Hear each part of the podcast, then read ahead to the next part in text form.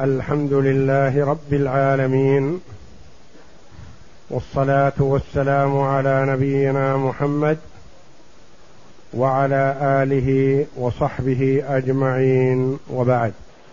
بسم الله. بسم الله الرحمن الرحيم. فصل ثم يغسل رجليه إلى الكعبين وهو فرض لقوله تعالى وأرجلكم إلى الكعبين ويدخل الكعبين في الغسل لما ذكرنا في المرفقين ولا يجزئ ولا يجزئ مسح الرجلين لما روى عمر أن رجلا ترك موضع ظفر من قدمه اليمنى فأبصره النبي صلى الله عليه وسلم فقال ارجع فأحسن وضوءك فرجع ثم صلى رواه مسلم.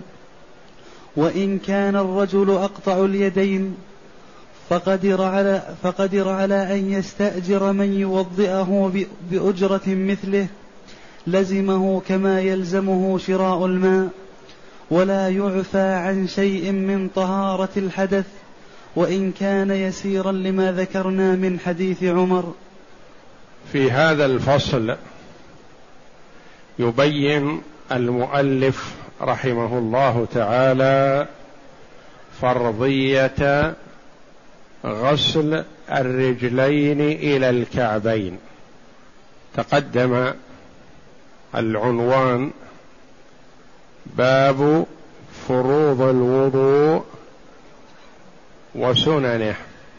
فيذكر في هذا الباب فروض الوضوء. وتقدم لنا غسل الوجه واليدين ومسح الرأس والآن في غسل الرجلين. ثم سيأتي بيان الفروض المتفق عليها ثم المختلف فيها ثم سنن الوضوء. وهو ما سنأخذه في درسنا اليوم إن شاء الله. يقول ثم يغسل رجليه إلى الكعبين أي بعد مسح الرأس وهو فرض. يعني غسل الرجلين فرض من فروض الوضوء المتفق عليها. لقوله تعالى وأرجلكم إلى الكعبين. معطوف على قوله فاغسلوا وجوهكم وأيديكم إلى المرافق. وأرجلكم إلى الكعبين. ويدخل الكعبين في الأص في الغسل.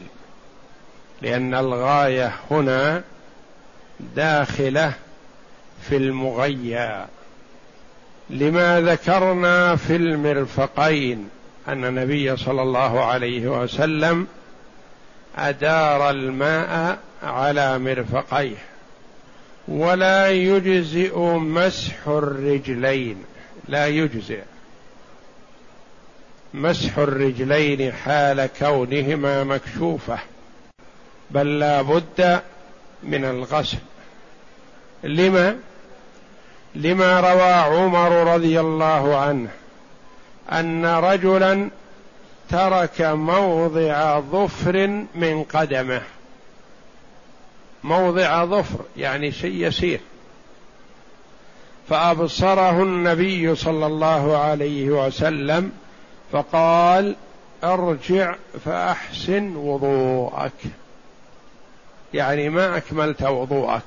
بقي موضع ظفر من قدمك لم يسه الماء.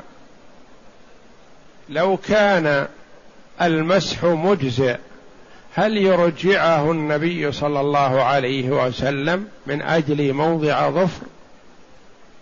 قال فرجع يعني رجع المرء فتوضأ أحسن وضوءه ثم صلى. وإن هل يلزم وإن كان الرجل أقطع اليدين. إذا كان الرجل لا يستطيع أن يتوضأ بنفسه فلا يخلو.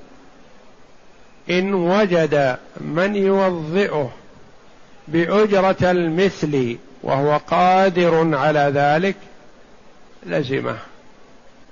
وإن لم يجد أو وجد بأجرة غالية فلا يلزمه أن يستأجر بل يصلي حسب استطاعته لأن الله جل وعلا قال فاتقوا الله ما استطعتم.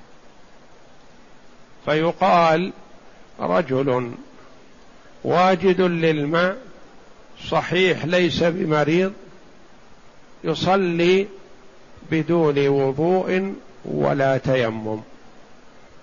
من هذا؟ الأقطع. أقطع. لا يستطيع يتوضأ بنفسه ولا يستطيع أن يتيمم بنفسه ولم يجد من يستأجره أو وجد من يستأجره بأجرة لا يستطيعها أو بأجرة غالية زائدة فلا يلزمه بل يصلي على حسب حاله. ولا يعفى عن شيء من طهارة الحدث. هذا يشعر بأن طهارة الحدث أهم من طهارة الخبث لأنه قد يعفى عن الشيء اليسير من طهارة الخبث ولا يعفى عن الشيء اليسير من طهارة الحدث. لما؟ نعم.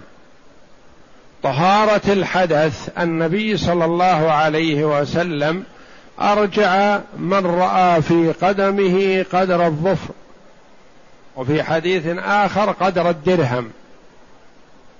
أرجعه يتوضأ ليصلي. وطهارة الخبث يعفى عن الشيء اليسير أحيانا. كما يجوز للإنسان أن يستجمر ولا يلزمه أن يغسل مكان الخارج من البول والغائط. وإذا استجمر بثلاثة أحجار هل يزول الخبث نهائيا من مكان الخارج؟ لا. مسح فقط. والمسح لا يطهر يعني يغسل وإنما هو يطهر حكما. لا يزيل النجاسة بالكلية بل يبقى شيء بسيط. كما قالوا الاستجمار بأن يبقى بأن لا يبقى إلا شيء لا يزيله إلا الماء. ويستحب أن يخلل أصابعه لأن النبي صلى الله عليه وسلم قال إذا توضأت فخلل أصابع يديك ورجليك. رواه الترمذي وقال هذا حديث حسن. ويستحب أن يخلل أصابعه. تخليل الأصابع أصابع اليدين بأن يدخل بعضها في بعض هكذا. لأنه قد يكون في ما بين الأصبعين فيه لزوجة أو مادة دهنية أو عرق أو شيء يمنع وصول الماء إلى البشرة. فإذا خلله هكذا شبك بينهما وصل الماء. وكذلك بين أصابع رجليه حتى لا تبقى ينبو عنها الماء. فلا يتم وضوءه. وتخليل الأصابع سنة. ولا يلزم لكنه من مستحبات الوضوء. فصل ويجب ترتيب الوضوء على ما ذكرنا في ظاهر المذهب وحكي عنه أنه ليس بواجب. لأن الله سبحانه وتعالى عطف الأعضاء المغسولة بالواو ولا ترتيب فيها. ولنا أن في الآية قرينة تدل على الترتيب لأنه أدخل الممسوح بين المغسولات وقطع النظير عن نظيره ولا يفعل الفصحاء هذا إلا لفائدة ولا نعلم هنا فائدة سوى الترتيب. ولأن النبي صلى الله عليه وسلم لم ينقل لم ينقل عنه الوضوء إلا مرتبا وهو يفسر كلام الله بقوله مرة وبفعله مرة أخرى فإن نكس وضوءه فختم بوجهه لم يصح إلا غسل إلا غسل وجهه إلا غسل وجهه وإن غسل وجهه ويديه ثم غسل ثم غسل رجليه ثم مسح برأسه صح وضوءه إلا غسل إلا غسل رجليه. إلا غسل رجليه. فيغسلهما ويتم وضوءه. نعم. ويجب الترتيب. الترتيب أن تبدأ بالوجه ثم اليدين ثم مسح الرأس ثم الرجلين. هذا الترتيب. وحكي عنه يعني عن الإمام أحمد رحمه الله أن الترتيب ليس بواجب. اذا في المسألة قولان. القول الأول وهو الراجح أن الترتيب واجب. لما يرحمك الله؟ قال اولا فعل النبي صلى الله عليه وسلم. ولم ينقل عن النبي صلى الله عليه وسلم إلا الترتيب. ما أحد من الرواة نقل عن النبي صلى الله عليه وسلم أنه مسح رأسه قبل يديه قبل غسل يديه. ولم ينقل عنه أنه غسل رجليه قبل مسح رأسه. هذا دليل. الدليل الآخر أن الله جل وعلا أدخل الممسوح بين المغسولات.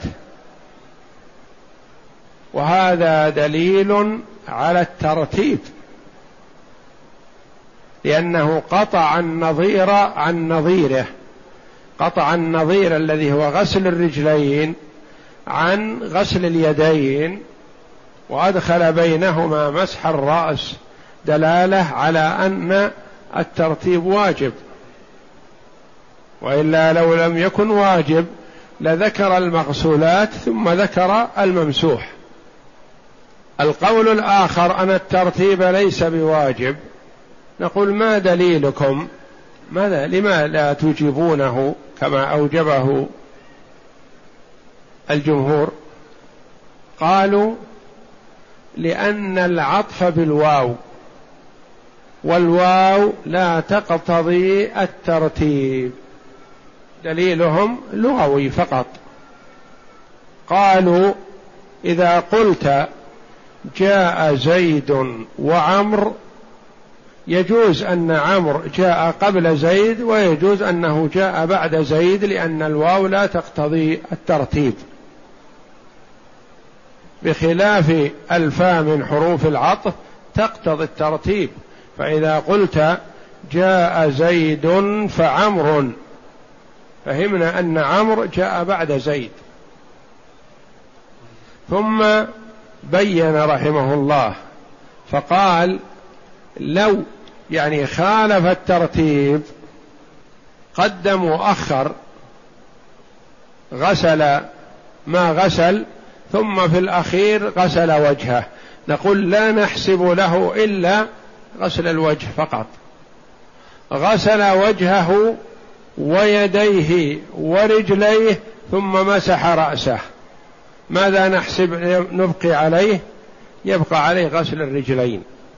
لأن غسل الوجه في محله وغسل اليدين في محله ومسح الرأس جاء بعد غسل الرجلين نحتسبه له ويسقط غسل اليد الرجلين لا بد أن يغسلهما.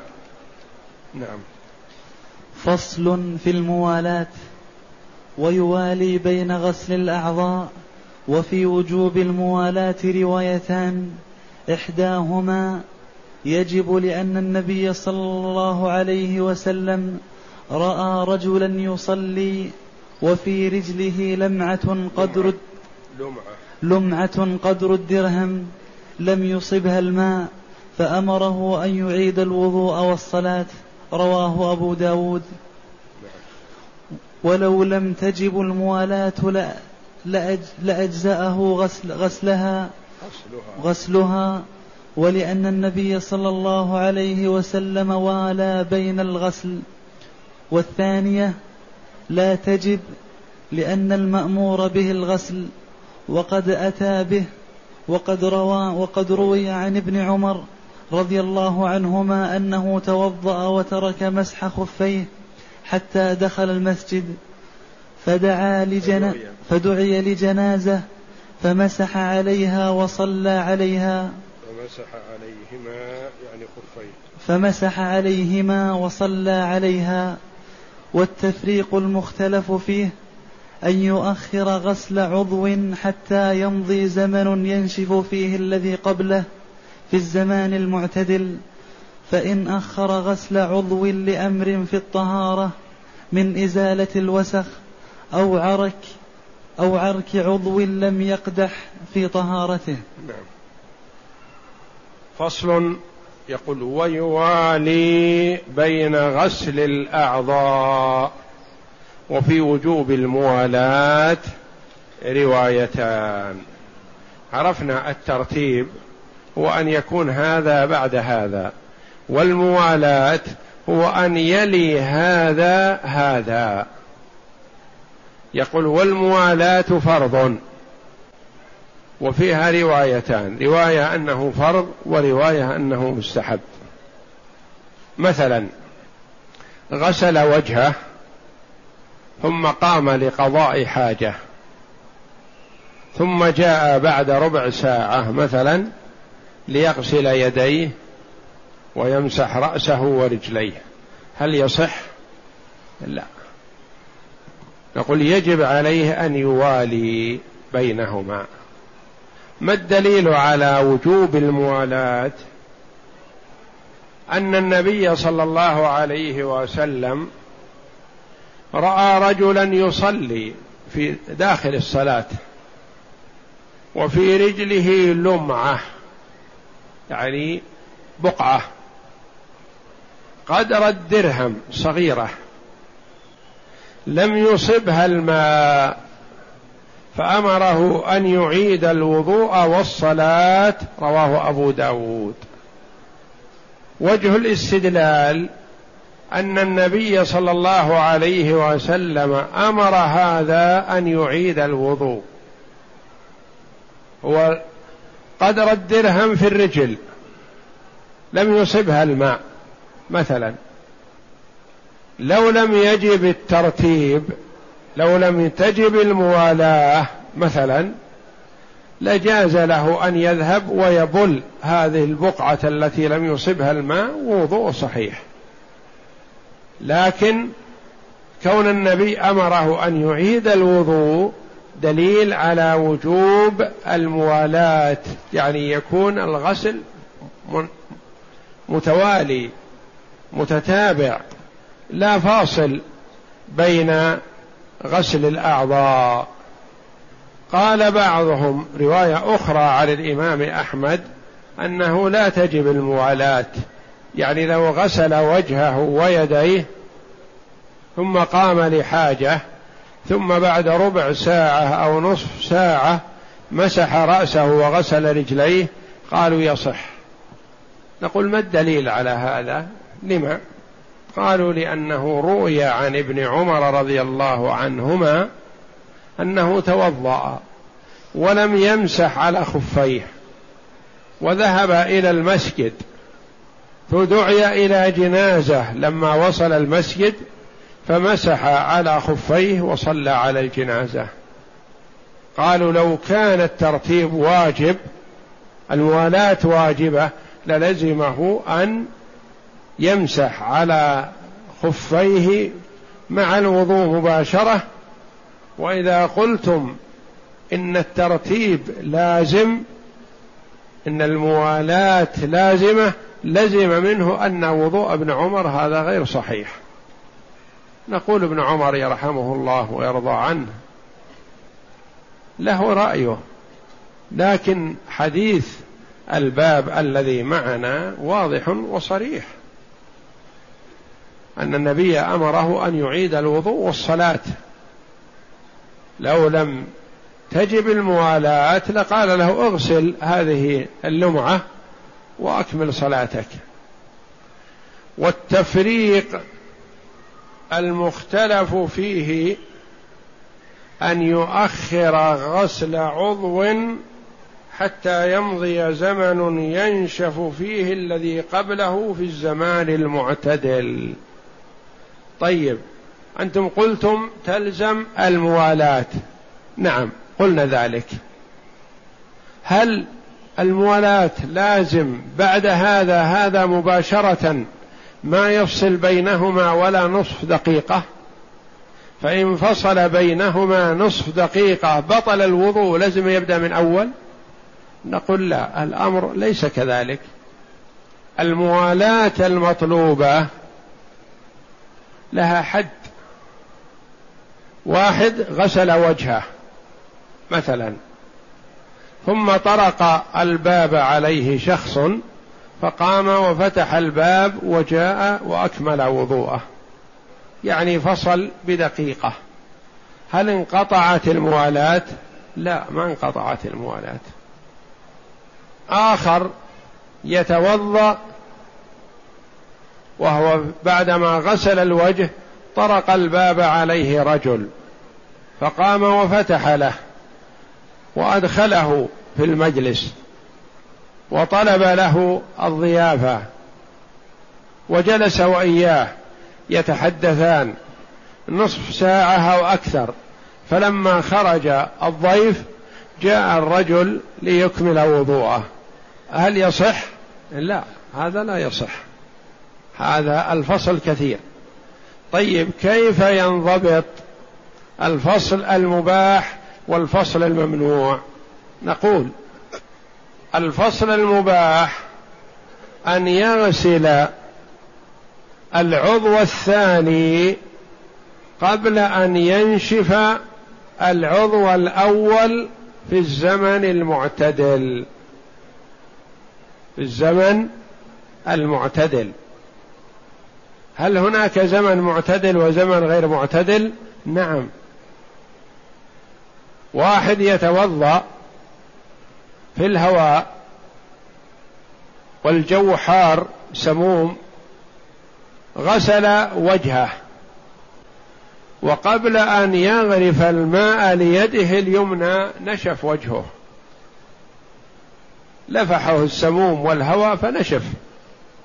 نقول بطلت الموالاة؟ لا لأن الزمن هذا ليس معتدل زمن عارض كذا. آخر يتوضأ في جو رطب وعرق شديد.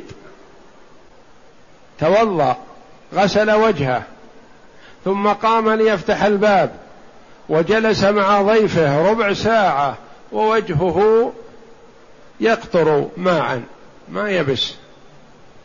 فلما خرج الضيف جاء ليكمل قال الموالاة مستمرة لأن الوجه لم ينشف. نقول لا يا أخي الوجه قد يمضي عليه ساعة لم ينشف مع الرطوبة والعرق وكذا. وإنما الموالاة ألا يؤخر عاصل عضو حتى ينشف الذي قبله في الزمن إيش؟ المعتدل. عرفنا الزمن المعتدل ليس الزمن الجاف. ولا الزمن الرطب بل الزمن المعتدل. آخر غسل وجهه مثلا. ثم بدأ في غسل يده اليمنى. فوجد فيها عجين أو طين أو صبغ. فأخذ يفرك هذا الأثر يغسله. فمضى عشر دقائق أو أكثر وهو يغسل يده نشف وجهه يبس.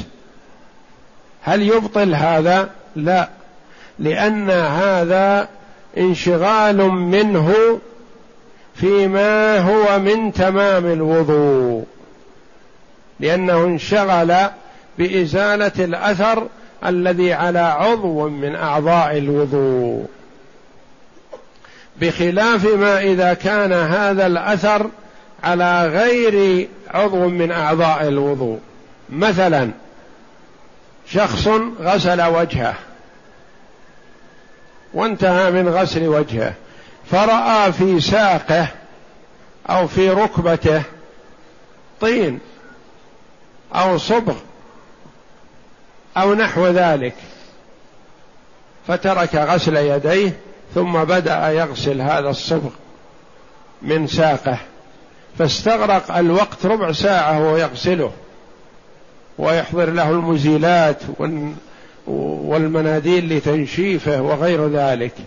ثم فطن لغسل يده وغسلها. هل يصح؟ لا هذا انقطع انقطعت الموالاة. ألم يكن اشتغل بإزالة أثر على جسمه؟ نقول نعم أثر على جسمه لكن ليس على عضو من أعضاء الوضوء. هذا بإمكانه أن يكمل وضوءه كامل ثم يأتي ويغسل ما على ساقه. أما أن يفصل بين يديه ووجهه بغسل ساقه فلا.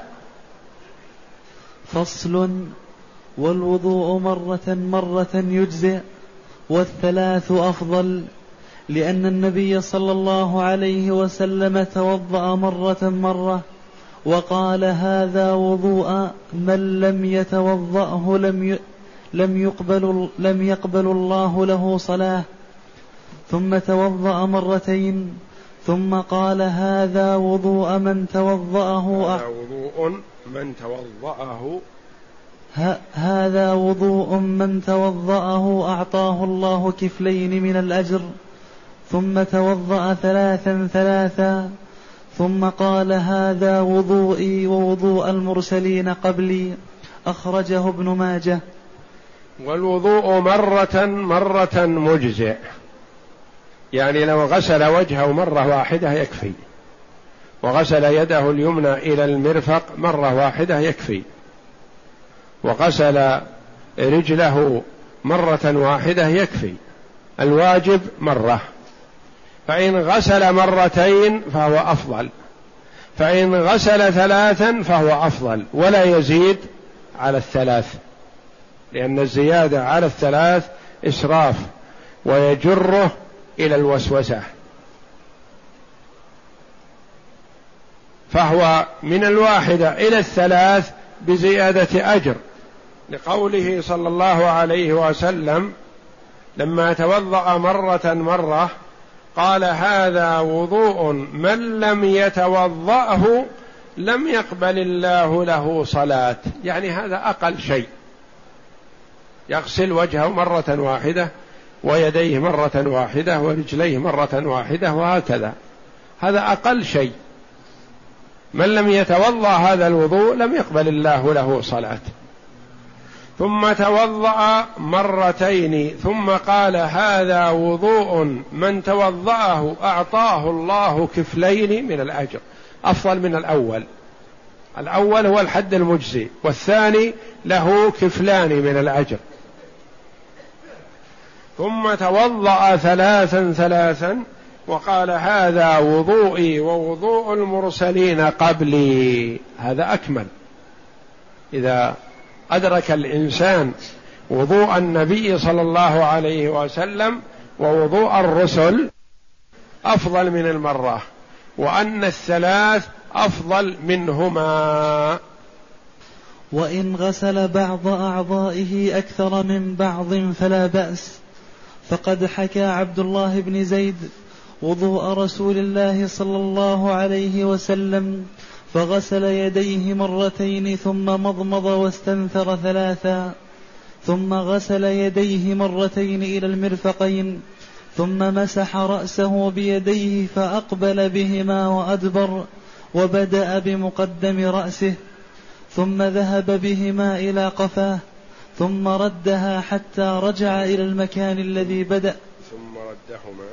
ثم ردهما حتى رجع إلى المكان الذي بدأ منه ثم غسل رجليه متفق عليه. ولا يزيد على الثلاث لأن أعرابيا سأل النبي صلى الله عليه وسلم عن الوضوء فآراه ثلاثا ثم قال هذا الوضوء فمن زاد على هذا هذا فقد أساء وظلم. رواه أبو داود. ويكره, ويكره الإسراف في الماء لأن النبي صلى الله عليه وسلم مر على سعد وهو يتوضأ فقال لا تسرف. قال يا رسول الله في الماء إسراف. قال نعم وإن كنت على نهر جاري. رواه ابن ماجه. نعم. وإن غسل بعض أعضائه أكثر من بعض فلا بأس. لو غسل وجهه ثلاث مرات مثلا وغسل يده اليمنى مرتين وغسل يده اليسرى مثلا ثلاث مرات وغسل رجله اليمنى ثلاث مرات وغسل رجله اليسرى مرتين فلا بأس. لا يلزم أن يكون غسله لجميع الأعضاء متساوي مرة مرة أو مرتين مرتين أو ثلاثا ثلاثا بل يجزئ التفاوت يجوز التفاوت بينها. والدليل حديث عبد الله بن زيد رضي الله عنه في حكايته وضوء النبي صلى الله عليه وسلم قال فغسل يديه مرتين. ثم مضمض واستنثر ثلاثا ثلاث مرات تمضمض واستنثر.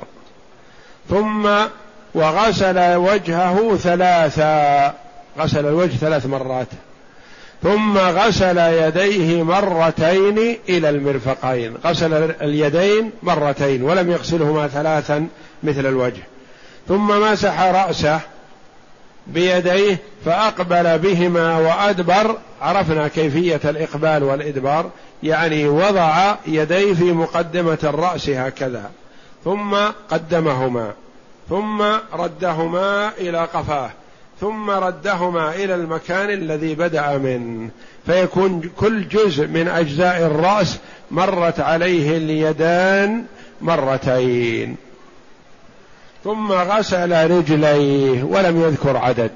دليل على أنه يجوز التفاوت في غسل الأعضاء.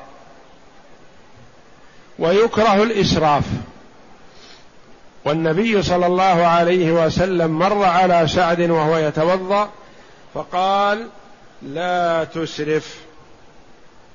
قال يا رسول الله وهل في الماء إسراف؟ يعني الماء ياسر وكثير. ورخيص. لو غسلت أربع خمس في هذا إسراف قال نعم عليه الصلاة والسلام وإن كنت على نهر جار. كان سعد ربما يظن رضي الله عنه أن الإسراف في الإنفاق وفي البذل والعطاء ونحو ذلك. ولا تجعل يدك مغلولة إلى عنقك ولا تبسطها كل البسط والإسراف في النفقة منهي عنه بلا شك لكن في الماء يظن لرخص الماء وسهولته أنه لا إسراف. قال له النبي صلى الله عليه وسلم نعم فيه إسراف وإن كنت على نهر جار. حتى لو توضأت على نهر يمشي أو على البحر توضأت فلا تزد عن ثلاث لأن هذا يجر إلى الوسوسة.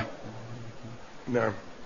فصل ويستحب إسباغ الوضوء ومجاوزة قدر الواجب بالغسل لأن أبا هريرة رضي الله عنه توضأ فغسل يديه حتى أشرع في العضد ورجليه حتى أشرع في الساق.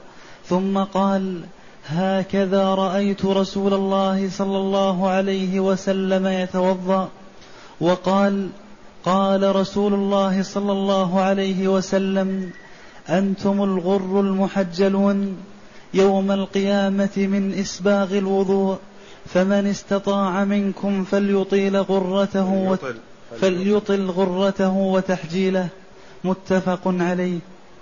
ويستحب إسباغ الوضوء إسباغه بالدلك. حتى لا ينبو الماء عن العضو. ومجاوزة قدر الواجب. الواجب المرفق. يغسل المرفق فقط. لكن لو زاد أخذ شيء من العضد فلا بأس. مثلا حده منابت شعر الرأس حد الوجه. زاد قليلا فلا بأس. غسل رجليه. الغسل إلى الكعبين. ارتفع عن الكعبين قليلا. أخذ من الساق شيئا فلا بأس. بل يستحب ذلك لما روى أبو هريرة رضي الله عنه بالحديث الصحيح المتفق عليه أن أنه رضي الله عنه توضأ فغسل يده حتى أشرع في العضد يعني أخذ من العضد شيء في الغسل وغسل رجليه حتى أشرع في الساق. ثم قال هكذا رأيت رسول الله صلى الله عليه وسلم يتوضأ. يعني أخذ من العضد وأخذ من الساق في الغسل. ثم قال رسول الله صلى الله عليه وسلم أنتم أي أمة محمد. الغر المحجلون يوم القيامة من إسباغ الوضوء. فمن استطاع منكم أن يطيل غرته وتحجيله متفق عليه. يعني هذا الحديث فيه دلالة على أنه يستحب الرفع الأخذ من الساق قليلا ومن العضد قليلا ليتمكن المرء لأنه إذا تمكن وأخذ من العضد وأخذ من من الساق دليل على أنه استكمل الفرض. فإذا اقتصر على الكعب قد يترك شيء من الكعب أو يترك شيء من المرفق فيرفع قليلا والنبي صلى الله عليه وسلم لما ذكر للصحابة أنهم يريدون عليه على الحوض و ويعرفهم قالوا كيف تعرف يا رسول الله من لم يأتي بعد؟ من أمتك. يعرف الصحابة رضي الله عنهم لكن من جاء بعد كيف يعرفه؟ قال يعرفهم في الغرة والتحجيل من آثار الوضوء. هذه العلامة لأمة محمد صلى الله عليه وسلم فقط فهو يعرفهم بذلك. وهذه تكون يوم القيامة من آثار الوضوء. نعم. فصل ولا بأس بالمعاونة على الوضوء والغسل بتقريب الماء وحمله وصبه وحمله, وحمله وصبه فإن النبي صلى الله عليه وسلم كان يحمل له الماء ويصب عليه. قال أنس كان النبي صلى الله عليه وسلم ينطلق لحاجته فآتيه أنا وغلام من الأنصار بإداوة من ماء يستنجي به. وعن المغيرة وعن المغيرة بن شعبة رضي الله عنه قال كنت مع النبي صلى الله عليه وسلم فمشى حتى توارى عني في سواد الليل ثم جاء فصببت, فصببت عليه من الإداوة فغسل وجهه وذكر بقية الوضوء متفق عليهما. وعن عائشة رضي الله عنها قالت كنا نعدل لرسول كنا نعد لرسول الله صلى الله عليه وسلم ثلاثة أوان من الليل مخمرة إناء لطهوره وإناء لسواكه وإناء لشرابه أخرجه ابن ماجه. يقول ولا بأس بالمعاونة على الوضوء والغسل بتقريب الماء وحمله وصبه وغير ذلك. يعني أنه يجوز للإنسان أن يستعين حال وضوءه بولده أو بخادمه أو بزوجته أو بأي شخص يعاونه. ولا يقال إن هذا من الكبر أو هذا لا يجوز بل فعله النبي صلى الله عليه وسلم وهو أكرم الخلق. فكان أنس يصب عليه الماء وكان المغيرة بن شعبة يصب عليه الماء. وكانت عائشة رضي الله عنها تقول نهيئ لرسول الله صلى الله عليه وسلم ما يحتاجه في قيام الليل. نهيئ له ثلاثة أواني مخمرة يعني مغطاة. إناء فيه ماء يتوضأ به وإناء فيها السواك يستاك به وإناء فيه ماء يشرب منه عليه الصلاة والسلام. فكون المرء يخدم ويعان في وضوءه ليس في ذلك بأس لفعل النبي صلى الله عليه وسلم. يصب عليه ولده أو تصب عليه الماء زوجته أو ابنته أو نحو ذلك لا بأس بهذا.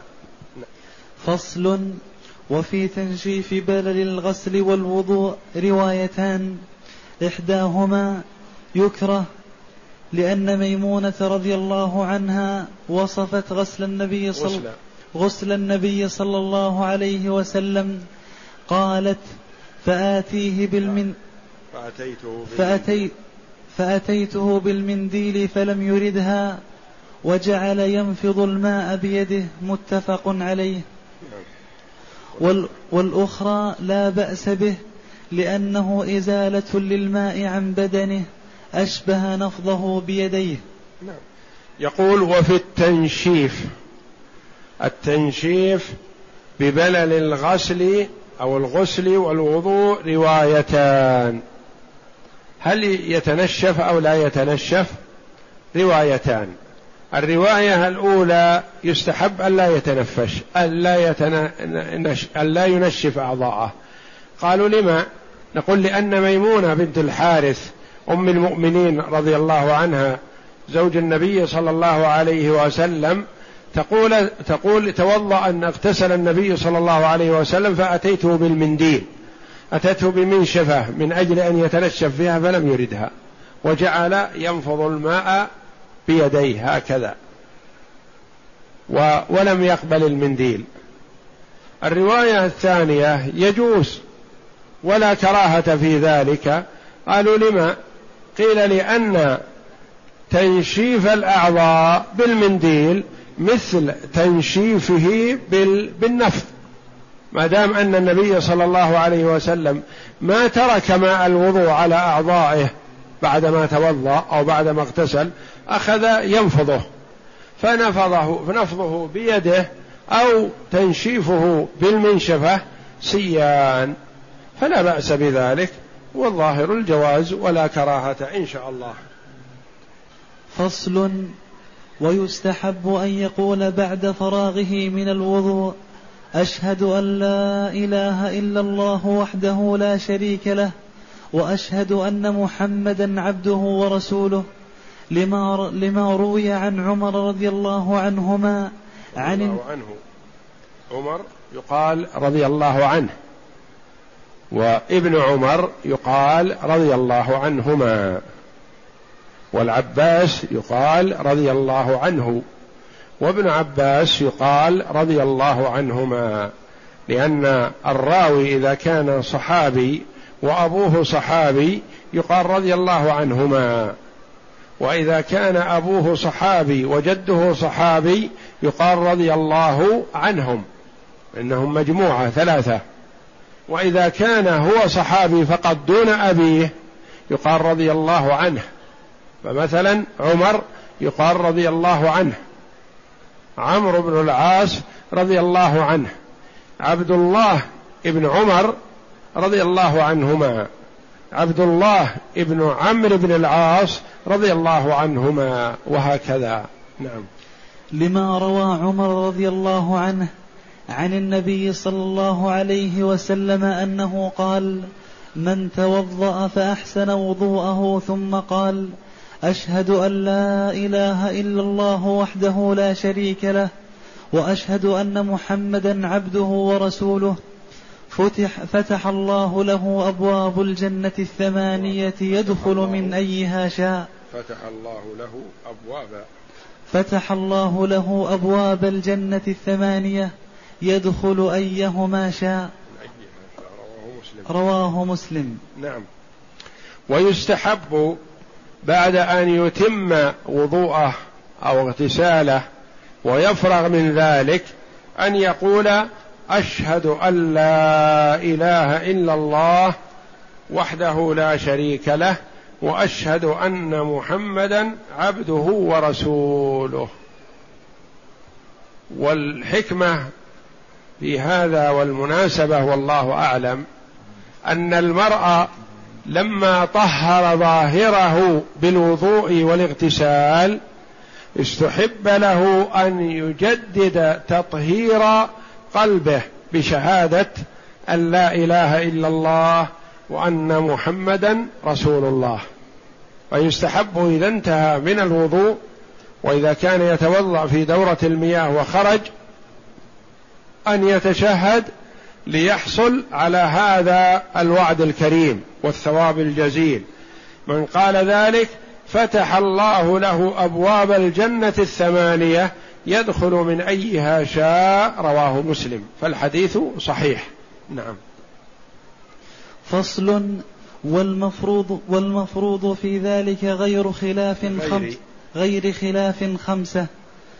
النية وغسل الوجه وغسل اليدين ومسح الرأس وغسل الرجلين وخمسة فيها روايتان الترتيب والموالاة والمضمضة والاستنشاق والتسمية والسنن سبعة غسل الكفين والمبالغة في المضمضة والاستنشاق وتخليل اللحية وأخذ ماء جديد للأذنين وتخليل الأصابع والبداءة باليمنى والدفعة الثانية والدفعة الثانية والثالثة. نعم. هذا الفصل فيه خلاصة ما تقدم. قال المفروض بغير خلاف خمسة والمفروض مع الخلاف خمسة والسنن سنن الوضوء سبعة. هذه خلاصة ما تقدم. ما هو المفروض بغير خلاف؟ قال النية لأنه لا يصح أي عمل إلا بنية. وغسل الوجه وغسل اليدين ومسح الرأس وغسل الرجلين. هذه خمسة. هذه مفروضة حتما لا خلاف فيها. لأنها منصوص عليها في القرآن أو السنة. النية في السنة إنما الأعمال بالنيات وإنما لكل امرئ ما نوى. فلو نوى التبرد في وضوئه مثلا ما صح وضوءه. لو نوى بالاغتسال كان عليه جنابة ونسيها مثلا ونوى باغتساله التبرد. مثلا تقدم لنا أنه لا يكفي. لأنه حينما نوى التبرد ما ارتفع حدثه ما يرتفع حدثه إلا بنية رفع الحدث فلا بد من النية في كل عمل. الثاني غسل الوجه وغسل اليدين ومسح الرأس وغسل الرجلين هذه الأربعة منصوص عليها في كتاب الله العزيز فلا مجال للخلاف فيها بل هي مفروضة حتما. لا خلاف فيها. هذه خمسة لا خلاف فيها. النية وغسل الوجه وغسل اليدين ومسح الرأس وغسل الرجلين. خمسة أخرى فيها خلاف. هل هي واجبة أو ليست بواجبة؟ ما هي؟ قال الترتيب. الترتيب بين أعضاء الوضوء. الموالاة. بين أعضاء الوضوء أن يوالي في الغسل. المضمضة فيها خلاف. الاستنشاق فيه خلاف. التسمية فيها خلاف. هذه خمسة فيها خلاف. هل هي حتم أو ليست بحتم؟ واجبة أو ليست بواجبة؟ محل خلاف. فيها روايتان. ما هي؟ الترتيب والموالاة والمضمضة والاستنشاق والتسمية. تستطيع أن تقول واحدة قبل الوضوء واثنتان مع الوجه واثنتان في سائر الوضوء. التسمية قبل الوضوء والمضمضة والاستنشاق مع الوجه والترتيب والموالاة في أثناء الوضوء كله. هذه خمسة فيها روايتان. رواية أخرى بوجوبها رواية بوجوبها ورواية أخرى بعدم الوجوب. والسنن سنن الوضوء سبعة. هي اولا غسل الكفين يعني هذه في مقدمة الوضوء. ولا تحتسب من غسل اليدين هذه. لو غسل كفيه مثلا قبل الوضوء ثم حينما غسل وجهه قال الكفان قد سبق أن غسلتهما. ما غسلهما؟ غسل من بعد الكف إلى المرفق. ما صح وضوءه. لأن مكان غسل اليدين من أطراف الأصابع إلى المرفق هذا بعد الوجه. وإنما غسل اليدين قبل الوجه هذا سنة من سنن الوضوء ولا يكفي عن الواجب. غسل الكفين والمبالغة في المضمضة والاستنشاق هذا من السنن. يعني لو أدخل الماء يسيرا في في الفم ثم مجه كفى. لكن كل ما بالغ فهو أفضل ما لم يكن صائما. المبالغة في المضمضة والاستنشاق وتخليل اللحية. يعني يخلل لحيته إذا كانت كثيفة يخللها بالماء ولا يلزم أن يغسلها كلها يغسل الظاهر ويخلل الداخل. بخلاف ما إذا كانت خفيفة فيلزم غسل الشعر وما تحته لأنه مكشوف. وتخليل اللحية. وأخذ ماء جديد للأذنين. لو مسح رأسه ثم مسح يديه بإصبعيه مع بعد مسح الرأس مباشرة بدون أن يأخذ ماء جديد كفى. لكن إذا أخذ ماء جديدا للأذنين فهو أفضل من السنن. وتخليل الأصابع يعني أصابع اليدين والرجلين. لا يلزم أن يخللهما لكن يستحب تخليل اليدين هكذا وتخليل أصابع الرجلين بإدخال أصبعه الخنصر بين أصابع رجليه لتتبلغ بالماء. والبداءة باليمنى هذا من السنن. لو غسل اليسرى اليد اليسرى قبل اليد اليمنى صح وضوءه لأنهما بمثابة عضو واحد. لو غسل رجله اليسرى قبل رجله اليمنى صح وضوءه لكن التيامن أفضل. والدفعة الثانية والثالثة يعني الغسلة الثانية والثالثة. يعني غسل وجهه الغسلة الأولى هذه الواجبة حتما. ثم غسل ثانية فذلك سنة. غسل ثالثة فذلك أفضل. سنن. إذا السنن سبع. ما هي؟ غسل الكفين والمبالغة في المضمضة والمبالغة في الاستنشاق وتخليل اللحية الكثيفة لأن اللحية الخفيفة يلزم غسل ما تحتها. وأخذ ماء جديد للأذنين وتخليل الأصابع والبداءة باليمنى والدفعة الثانية والثالثة. جعل المضمضة والاستنشاق شيء واحد.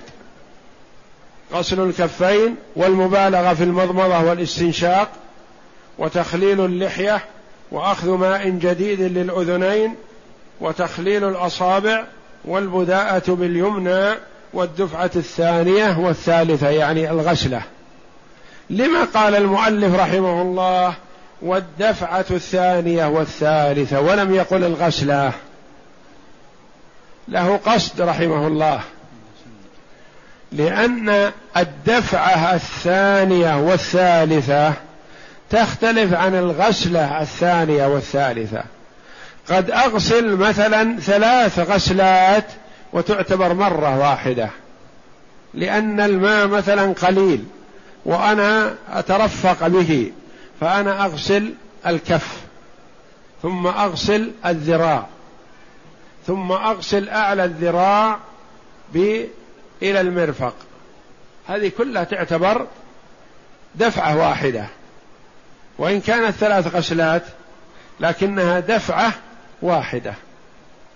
لذا قال رحمه الله الدفعة الثانية والثالثة هذه مستحبة. ولم يقل الغسلة لأن قد تغسل غسلة وغسلتين ولا تكفي. لأنك ما استكملت العضو إلى الآن. جعلت الغسلة الأولى للكف إلى حد الساعة مثلا. ثم حركت الساعة وغسلت ما فوق الساعة قليل. ثم غسلت الذراع بقية الذراع إلى المرفق. هذه كلها تعتبر دفعة واحدة وإن كانت ثلاثة أجزاء.